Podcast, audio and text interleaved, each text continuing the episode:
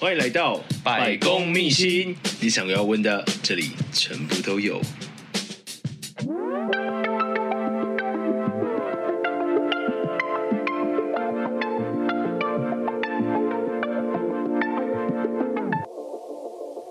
Hello，大家好，欢迎来到百工秘辛，我是节目主持人施礼先生。今天我们邀请到了我们的瑞 哥，哦嗨，大家好，嗨，是宇先生，大家好要。称呼你瑞哥还是瑞福哥？还呃，是、瑞瑞就可以了，也没有也不用歌啦，对， 我们年纪也相仿啊。 OK，差 不多是真的差不多。对我跟大家介绍一下瑞本身在做什么职业。呃，大家好，我叫瑞，我是创银劳基顾问的执行长，然后还有是瑞意地震师事务所的负责人 OK，所以他有两个 title，第一个叫做劳资顾问，啊，对，第二个叫做地震师。是，对，他这两个听起来是非常不同的领 域。呃呀，我比较斜杠一点， OK，这杠子有点 斜，但是都是你正在做的事情。呃，没错，呃，不过当然不是我一个人有办法 hold 住两个产业，所以一定是有团队的。嗯对，那呃，目前呃，创银劳基顾问的部分，我们是公司团队在经营，那地震师事务所当然也是这样子， OK，所以两边都有，就是不同的团队在，就是正在运行。呃，没错，，对。这两间公司运行多久了？呃，创银的话是，因为我以前在中国待过三四年的时间嗯哼，创、银这间公司是在二零二零年的时候开的，所以到现在大概三是年三年多。 OK 嗯，那地震师事务所的话，呃，虽然我一零四年就考到证照了，可是我一直没有用，然后一直到呃后面回台湾，地震师事务所大概开了也是一年多的时间。诶那其实地震是感觉资历蛮浅的。啊、 哦，对对对对对，没错，我是那种很新的事务所， OK，那对毕竟学长年轻 了，呃对，别这么说我是讲学长了。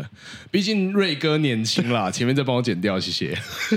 因为你现在应该是三十二岁，三十二岁，对对，啊，怎么样走到现在，你可以同时又兼顾地震师，又兼顾了劳资顾问这两个这么不同的职业，而且听起来是蛮冷门的职业。呃，对，其实劳资顾问这个行业，我当时开公司的时候啊，呃，因为我一定会进一些商会嘛，呃，比如说呃福伦社啊或 BNI 等等的。那进了商会之后，一开始的时候，人家会说，啊，劳资顾问在做什么？那你可能要从把这个职业做什么都解释一遍那。我们可以跟请瑞跟听众朋友介绍一下，哦真的吗劳资顾问这个东西到底在做什么？好，现在其实，在各行各业呢，很多的中小企业或微型企业，它不像大型的公司，它有人资或专门的这种法务部门。好，那它遇到一个很重要的事情，就是它有员工，它要遵守叫劳基法。 对，那当然，除了劳基法，还有衍生很多的执法啦，哦，比如说这个职业灾害保护法啦，哦，或者是劳工保险等等的。好，那但是呢，公司可能它在法律上没有这么专业，或人资没有那么有经验，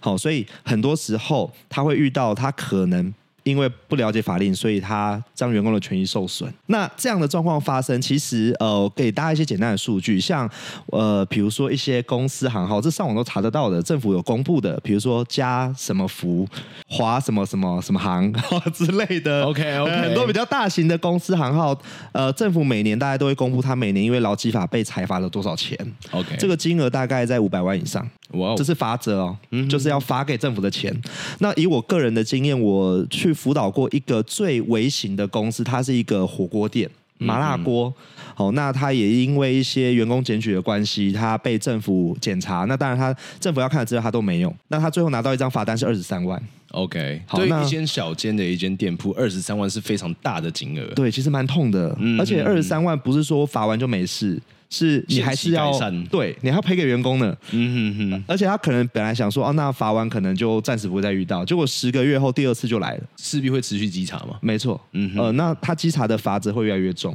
因为劳动法令的大部分的罚则的罚金的范围是二到一百万，而且它是主要是约束雇主的没行错为。对，嗯哼，对，所以就是因为劳基法规范的东西其实蛮细的，很多的雇主如果他不知道要准备这些东西，那他可能就会呃莫名其妙被罚了很多钱，所以你要赚的钱就是，与其我被罚这五百 万，对不对？所以我不如花个钱去请个劳资顾问来告诉我说，到底在劳资双方的关系里面，我应该怎么做？对，其实他想，我如果我要请一个专业有经验的人资，我可能一个月要花三万五到四万块。嗯哼，那你一个月、一年下来就是很也不少钱嘛，对不对？那不如外包请一个不错的劳资顾问，一次帮你解决掉，哎那费用差很多就是帮。你设立这一套制度，你以后就 follow 这个制度来没走就错好，。照着做就好了。那如果你有新的行政或者是你的一些主管他不懂，随时有一个顾问可以问。哎，所以你说你当初在中中国待了三到四年，哎，对，没错。所以在中国那一段时间也是在做劳资顾问的事情。哦，当然不是，因为两岸的法规是对啊，很不一我就样想的。说法规不一样，你在那边做，然后还可以把那边的经验带回来，我觉得蛮特 别的。其实我在中国是做不动产。 OK，对，我在中国是做不动产的中介，因为那时候中国的房地产的那个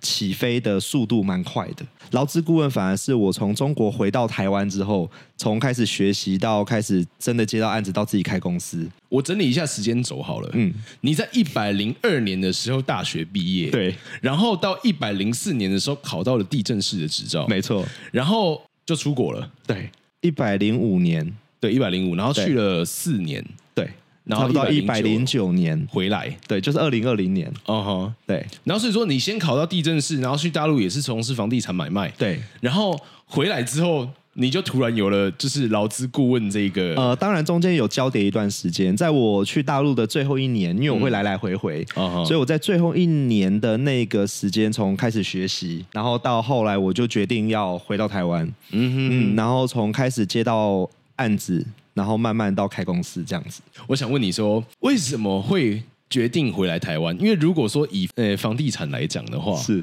就是在大陆感觉他们是一个就是新兴的一个市场，嗯，所以他们的不断的去房价会不断的迭代跟不断的升高，对，从中可以赚到的利润相对的应该是大的，没错我这样讲是对的吧？对，没错。嗯，那为什么会在这么大的商机、这么大的利润的前提之下，你决定要回来台湾？其实我还是爱台湾啦，就是 这样讲这是个时很候没有跟我讲说服力，台湾是不主是？义吗？ 不，我真的爱台湾哦，因为呃，说真的啦，那个时候当然也不是说在中国没有瓶颈，因为、因为我们也知道房价不可能一辈子在涨嘛。 是对，那哎，证明是对的，因为现在中国房价其实挺蛮崩盘的，对这是大家新闻应该都查得到了。对，那呃，再来第二点是说，我觉得那边的文化跟就是台湾人的文化，其实生活化习惯跟思想思维方式其实都很不一样，在一些可能相处上，比如说或工作上比较狼性，然后再来我自己其实也投资了一些在中国的生意，嗯比如说开店啊，跟人家一起开饮料店，我真的就是也是投资。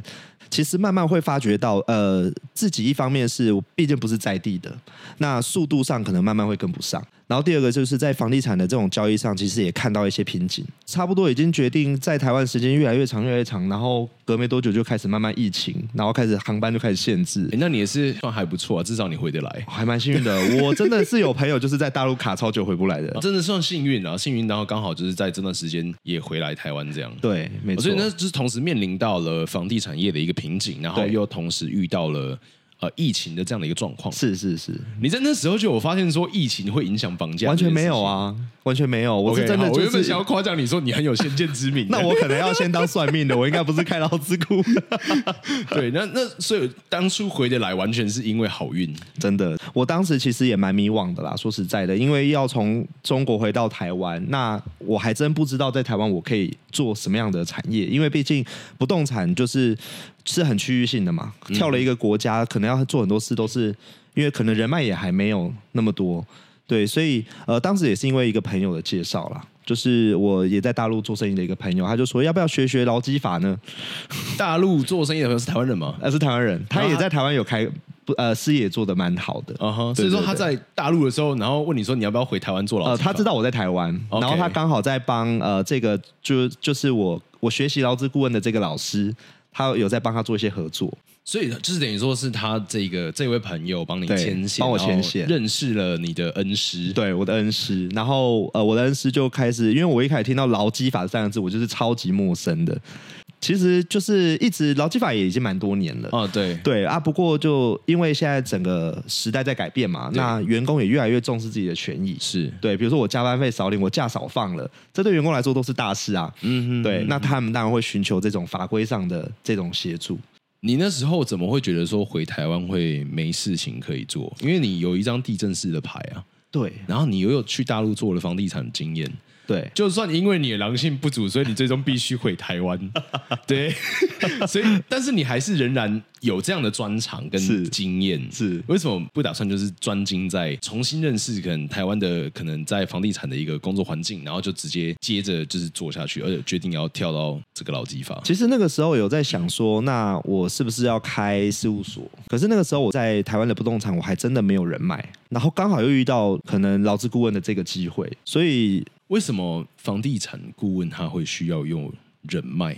这也是我自己开事务所到现在一个心得啦，哈、哦就是以好开一个代数事务所好了。那呃，其实代数事务所最重要的是什么呢？是你要接到案子。对，对，那当然，大部分的路线可能没有经验的人，他会先去做个代书助理啦，好，或是先一些去比较比较大的事务所去历练嘛。去 king 一些他们的关系啊。对对对对 OK 对，嘿，或者是累积一些经验。好、可是呃，对我那个时候的阶段来说，因为毕竟我感觉已经离当基层员工蛮久了， ，OK，对对，所以很多事情如果要重新累积，或是再去当基层的房仲，那时候我也思考了很久，要不要做这件事。所 以就是不愿意归零的。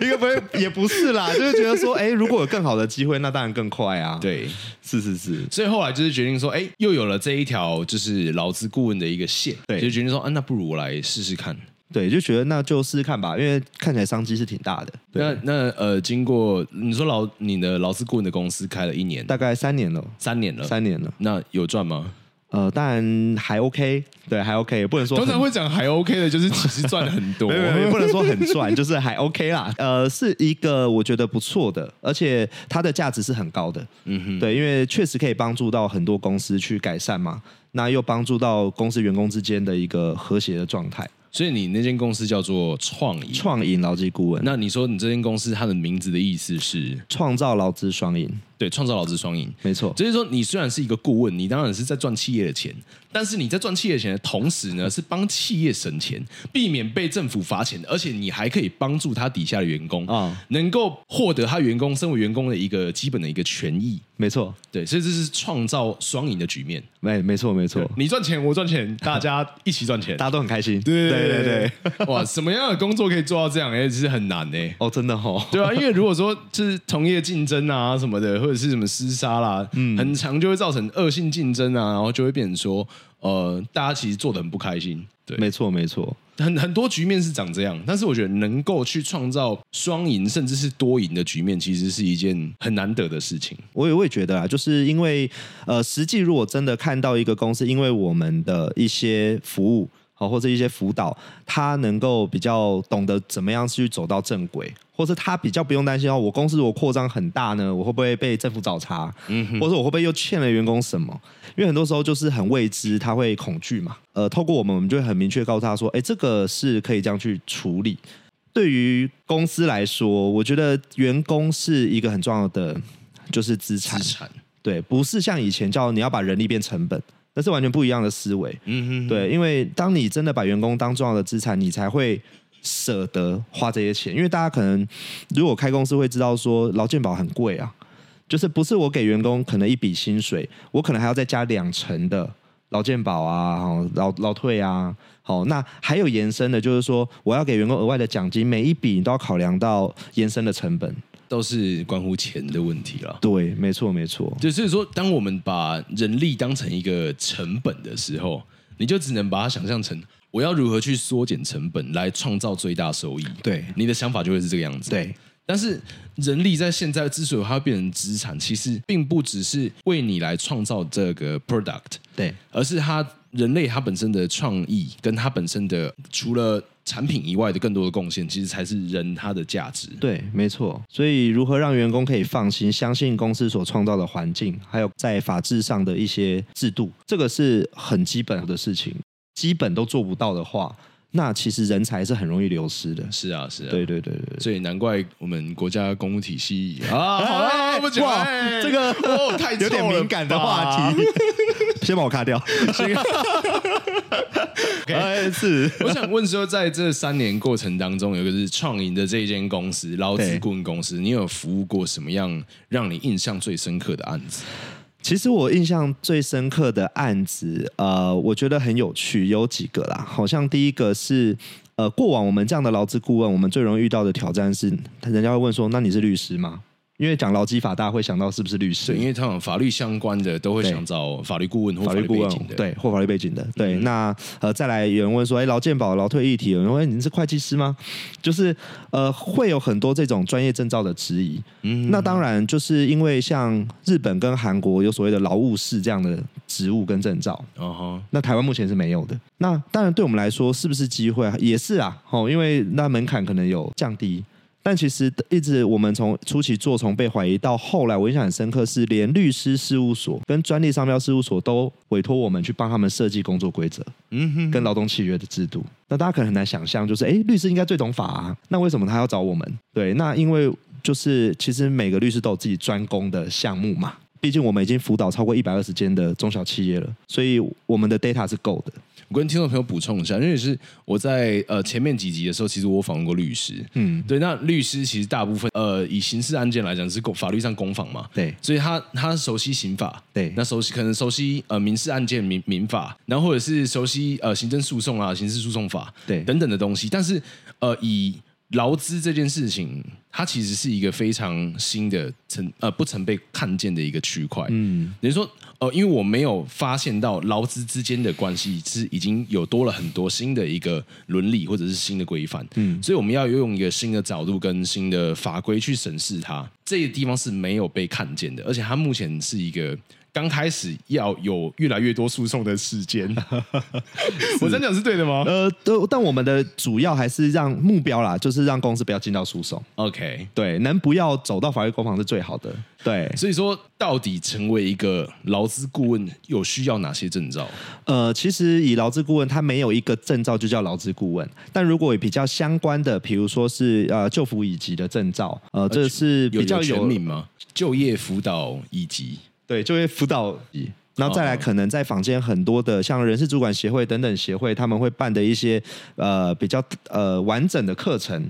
对，那但是说，你说一个劳资顾问到底怎么样可以成为劳资顾问？我觉得以目前来说啦，最重要的是实务经验呐、嗯哼，那当然也有一些律师，他有跳出来专门在做劳动法令的服务，嗯这也是一种。所以，可是我以我目前的这个经验下来看，我觉得最重要的是实务的辅导的经验。这样子，那我想问的就是，好，以你目前实务辅导经验，对跟律师他们专责出来做呃劳基法对这一块，对你们的区隔在哪里？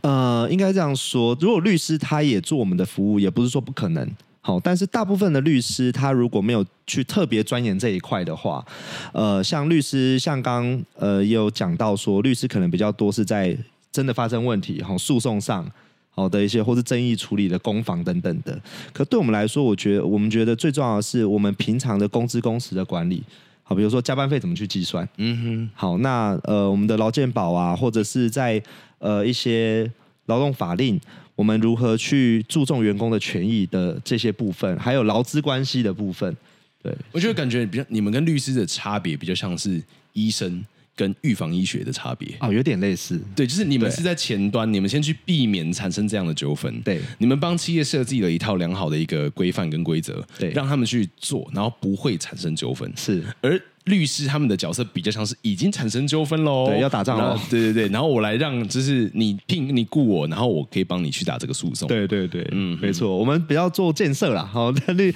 一呃律师可能比我较没有在说律师国在做防武器破坏这样， 吧，国防部长这样， 没有啦，没 有 OK，所对，以角度会不太一样，你在辅导的，你说你们辅导了一百一百二十间120间的中小企业了。为什么只有中小企业？你接过最大的 case 是什么？嗯，我们我接过最大的是蛮大的连锁餐饮品牌，还是清清差哦呃，就啊清清差差公司，对对对对。呃那 清时茶候公他司。呃，你对帮他辅导的项目到底是什么？呃，因为从最早可能他们这个品牌的总部。嗯哦，从一呃大部分这种连锁品牌就是我先总部嘛，然后直营店，然后开始开放代理商或是加盟嘛，对，对，那可能就全台湾遍地开花。是可是其实，在最早从他们总部的店家的这个员工的薪资设计上，就有一点问题啦，就是可能在呃，比如说加班费的计算啊、哦或者是说他们排班的一些制度，有没有一些可能在排班上有没有超时的一些风险？因为比较传统的经营模式，他可能不会想那么多，对他就觉得反正人力 OK，然后这个钱有给到，你没有累倒，你就做。 呃，对，对，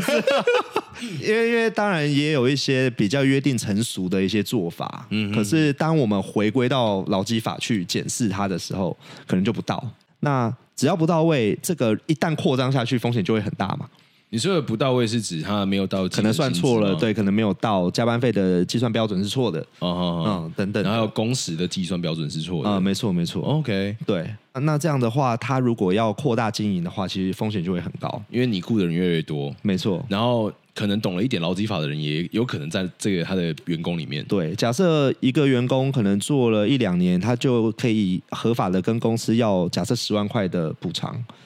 那如果他一百个员工就是一千万了，哇塞，现金。啊你直接帮他现省一千 万，我我只是举个例子，举个例子，就错误的制度会这么可怕，就是因为这样，因为它不是只是一个员工的个案，嗯哼哼，它就是代表你整间公司都是错的。对，那这个要求偿起来，因为依法规最多可以求偿五年嘛。比如说我这五年来加班费都少算，五年来的特休都少算，五年来的这个劳退啊什么都没给到，那一次累积起来，公司是真的可能会倒。哇塞，对呃，一一报就直接报他前五年的一个时间对。，那员工做越久，风险就会越高。那也政府是完全可以一直介入的。而且政府的集合的一个机制，它是怎样？呃比呃，如果现在最常见的啦，那政府有所谓的劳动检查，嗯哼，对，那劳动检查又分两种，一种是职业安全的，哦，比如说有一些像最近一些营呃建商的建案可能出了一些公安意外，那政政府一定会介入检查，这是嗯对一种安全性问安题，全性的。那第二种就是劳动条件，所以劳动条件就是我们常讲劳基法里面关于加班、超时，好、有没有这样的风险疑虑的检查。创影这间公司，它本身在两块都有摄入吗？呃，我们在我们专注比较在劳动条件，哦那职业安全卫生我们是跟专业的顾问做配合。就是工位的那那一块，没错，没错，嗯嗯对。那呃，现在是这样，就是这样，政府会主动检查，可是政府的劳检员人数并不够。嗯嗯、对。那哼，呃，所以基本上已经是一个不高不理原则了啊。呃类似，但问题现在问题就是说，台湾应该每年的劳资争议案件有两万五千件以上，嗯哼这是有浮上台面的，对，剩下的是未知数、未知的。黑数，对，那呃，只要政府接收到检举，它是一定要检查，它不能吃案嘛。 sure，对，所以呃，其实基本上只要三十人以以下的中小企业或微型企业呢，遇到劳动检查，应该九成是检举啦。嗯哼哼，嗯，那我遇过就是离职员工已经将近五年了，他已经离职这样五年，他还是回来跟公司要钱的。嗯，那最后也是看来是遇到瓶颈了。对，哦，不是，可能景气 不好最刚开始一定是因为他的权益没有被照顾到，啊，没错。对他只是来取回他应得的权对益。他只一开始可能不知道啊，嗯对，结果五年后有人可能遇到一个跟他说劳基法啊，怎么样的，你公司怎么都没有帮你保劳 保？啊？ 对，对没错没错 没错，很常见这种事情啊。嗯哼哼，对，所以你处理过，就是你觉得最棘手的问题是什么？啊，我曾处经理处理过过，的觉得最棘手的是有一间也是比较传统的餐饮店啦。嗯哼，那它是什么资料都没有，什么资料包含员工的打卡记录，就是呃，老板跟我们说，反正他算完薪水就把卡中丢了。他是用卡传统那啊哈种卡中去打卡，他那个纸他就直接把它丢掉了。结果啊、呃他也是因为制度的问题，店还蛮赚钱的，嗯嗯，哦，但是这个赚钱是来自于他给的加班费其实是不太够，你刚冷笑了一下，嗯， 对，那就是真真的要他遇到很多很这个检查的时候是什么都没有嘛。嗯哼，那遇到这种情况，呃，我们也是花了很大的力气去协助啦，比如说想办法把之前做假的资料监视器，哎、没有没有没有，就把 监视器再调出来啊，然后想办法找到一些有没有一种回到你那个当兵时候的那种感觉？有一点， 想说，哎、这个想象力是你的超能力嘛？ 没有啦，就是你会尽可能去呃还原现实，没错，没错，对对，那也只能就是尽人事啦，是对，想办法把这些呃用各种方法把这些资料生出来，对对对对对，这真的是蛮棘手的啦。那也遇过就是有呃搬家公司，就是员工也不幸就是身故的，嗯哼，对，那可能在工作当下没有问题，但是哎、诶结果好像有一点不舒服，结果呃稍微隔一段时间就人就装叶克膜，然后隔没多久就对翁先义啊，哎，对，那这个就有很大的争议嘛，在于它到底是不是职业灾害等等的。对，在于他呃第一次职业灾害，再来是他的呃就是死因认定、死对因判定的部对分。那再来是他本身是不是因为可能超超时工作啦、过劳啦等没等的错因素，然后造成他的身体的一个危害？对，那公司遇到这种情况，多玛会很慌啊。那那对对对对对，所以呃，这个时候我们也是协助他，告诉他怎么样的处理方式是最好的。所以我好奇，就是那个专业课模的后来他们怎么处理？呃，最后是调解啦，就是一个金额，然后调解成立。那还好是也有保险可以去理赔。哦那中间当然有经过一些，比如说专业呃医师啊，或是一些相关机构的一些判断。所以最终他的判定是因为医生诊断出哦，他确实是因为超时工作。没有，其实那时候判断没有办法判断他是不是因为超时。嗯哼，对，那他因为可能他本身心脏就有一些问题，有一些状况，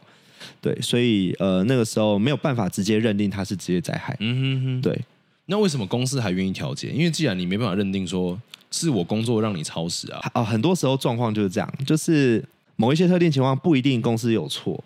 哦，可是因为公司可能本身它的制度上，在既有的制度上是有一些问题的。哦，比如说它可能在劳基法的规范没有完全遵守，嗯哼，，对，所以当如果真的发生一些类似的情况，哦，他公会司愿意来调解，对要但是避免麻烦，所以是避免你去检举他说哦，你没有符合劳对基对法对规范，没错，所以是因为这样子，所以就可能还是我进觉入得调解程序，也是尽一份心啦，因为毕竟是公司的员工啊。对对社会责任。对对，有一点这样的概念。嗯嗯嗯，从创营这间公司，就是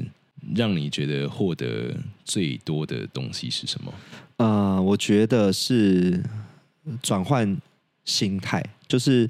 从以前是从员工做到。呃，慢慢要把自己慢慢变老板的角色，真的会体验到创业维艰啦。对缅怀祖先烈吗？啊，没错， 眼泪又是掉了下来。啊为什么会说创业维艰？因为听起来就是你刚开始有朋友帮你牵线， 对，然后后面你们也客源也不会说缺少，嗯，就是你也辅导了一百二十间没错，的中小企业。哦对。然后我相信在这个过程当中，听起来是蛮顺利的啊。但是你说创业维艰，当然，最后讲的时候都会觉得啊、很云淡风轻。可是其实回想起来那个过程，因为像一百二十间客户，当然也不是从天上掉下来的，当然所以也是花了很多的整个团队花了很多心力去开发哦，然后也不只是开发客户，因为客户进来的时候，有些问题是真的很棘手，就要去想着是怎么帮客户去解决这些问题。那过程中当然尝试过很多对的跟不对的方法，比如说开过讲座哦，那也在谈了解说怎么做销售。所以其实我觉得创业从可能整个产销人发财，什么都要去思考，产销人发财是什么？产品、产品销售、销售、人才，哎，发是研发、研发、财务、财务，对啊，对对对，突然突然一个突卡住，然一个打结对一个打结啊， 对，绝对不是忘记啊。对，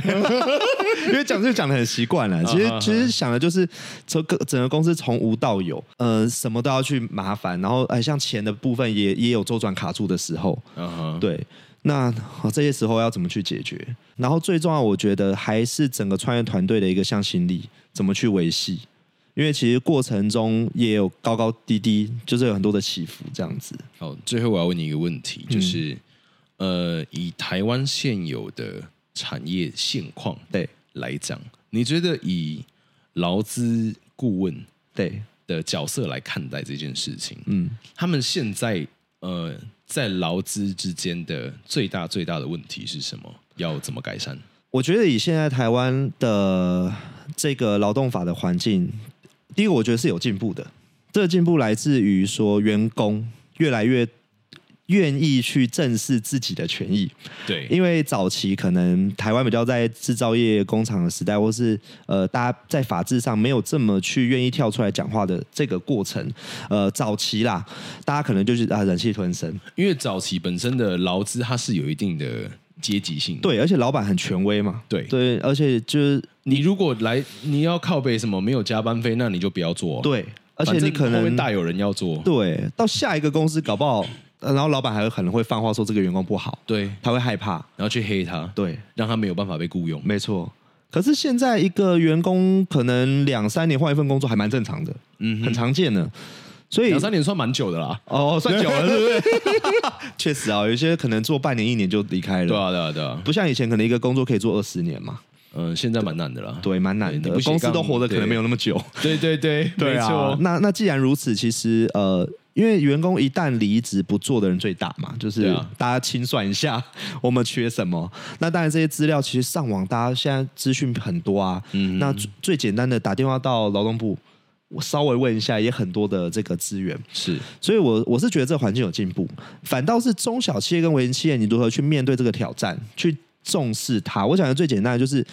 劳健保的集聚。还有加班费的计算，第一个劳健保集聚，你就是必须给员工到市场行情，一个职务可能三万五或到四万，你就是不要去想我要把它保基本工资，不要去想这个可能性了，因为呃，现在这这一个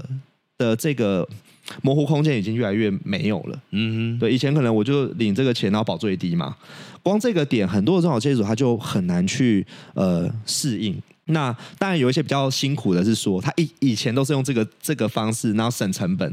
然后他可能在营运上会比较轻松。嗯但当今天发现不行的时候呢，我觉得反而是中小企业可能要去想的是，我的人力结构的调整，跟我在计算人事成本的时候，我一开始就要把这算好。对，这是最重要的。第二个就是说，呃，除了人事成本之外呢，我如何去慢慢的去在我公司里面的文化，我要让它变得越来越法制化。有像有一些我遇过比较多是外商公司啦，他给员工的是不只是符合劳基法，甚至是优于劳基法。是那这样的一个公司，它是不是真的比较容易吸引到优秀的人才？当然嘛，一定啊呢。一定的，对。那呃，我觉得这是可能现在中小企业、微型企业要去思考的一个问题。对，就是当我们不要再把人力视为一种成本，而是对把它视为一种资产的时候，对，你要怎么去投资它，怎么去运用它，甚至是最大化的去优化你们整个企业里面的人力结构。对，没错。虽然这样讲有点好像在打高空，或者说人家一定会跳出来很多声音说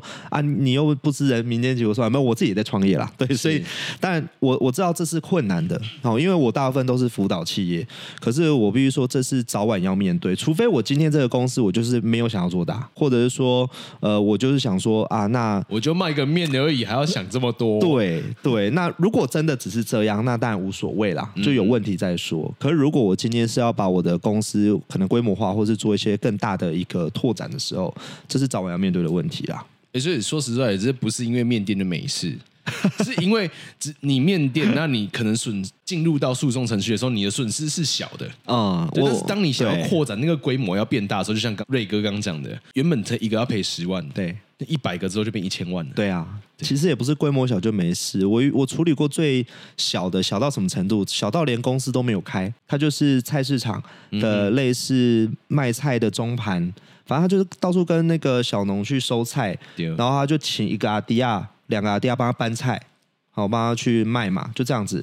那结果就是其中一个阿迪亚跟他就是要算呃他的加班费跟这个劳健保劳退，这样也要啊。最后法官判是本来球场是我记得金额是一百五十万啦，我最后判下来大概是五十几万，这是进法院了，诉讼判我决操确定了。连这样都有事啊，对 啊，对啊，所以只是有没有遇到而已，所以不要以为你卖面就没事。